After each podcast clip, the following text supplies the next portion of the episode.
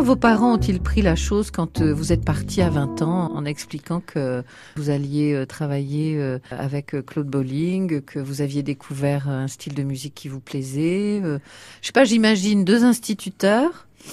J'imagine des rêves autres pour vous. De toute façon, je pense que quand on est fils ou fille d'enseignant, on n'a pas le choix, il faut travailler. Donc on doit avoir des bons résultats à l'école. Euh, le redoublement c'est impossible. Euh, avoir des mentions c'est bien. Enfin c'est ça, fait partie de la normalité des enfants d'enseignants. Moi c'est vrai que quand j'ai eu mon bac, je voulais faire de la musique et ma, ma mère m'a dit non, non, non, tu passes ton bac, tu fais des études. C'est trop compliqué, vous savez, les gens, après, les, les parents, ils se retranchent derrière les, ah, tu te rends compte, euh, on ne sait pas si tu vas pouvoir vivre de ça, il vaut mieux que tu aies un métier sûr et puis tu fais ça à côté.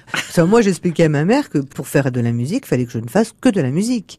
Si je voulais réussir dans la musique, euh, il fallait pas que je sois secrétaire ou, euh, je ne sais pas, boulangère, il fallait que je mm, mm, sois mm. musicienne. Et ça, c'est difficile à passer parce que, oui, je pense que c'est, ils ont peur. Oui c'est passé quand même.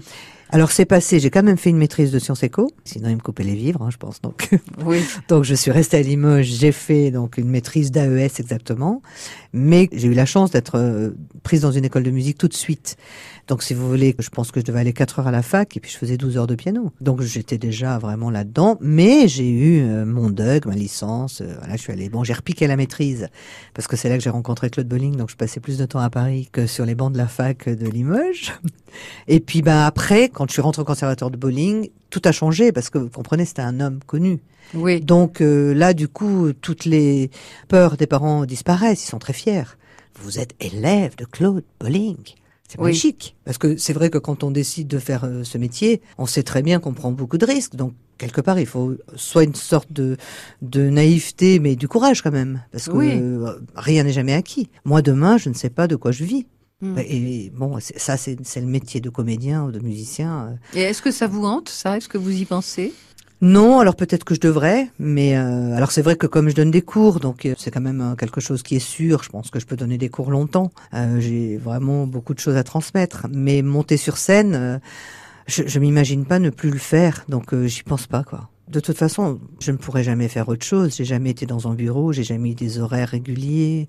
Si j'ai envie de partir demain, je pars demain.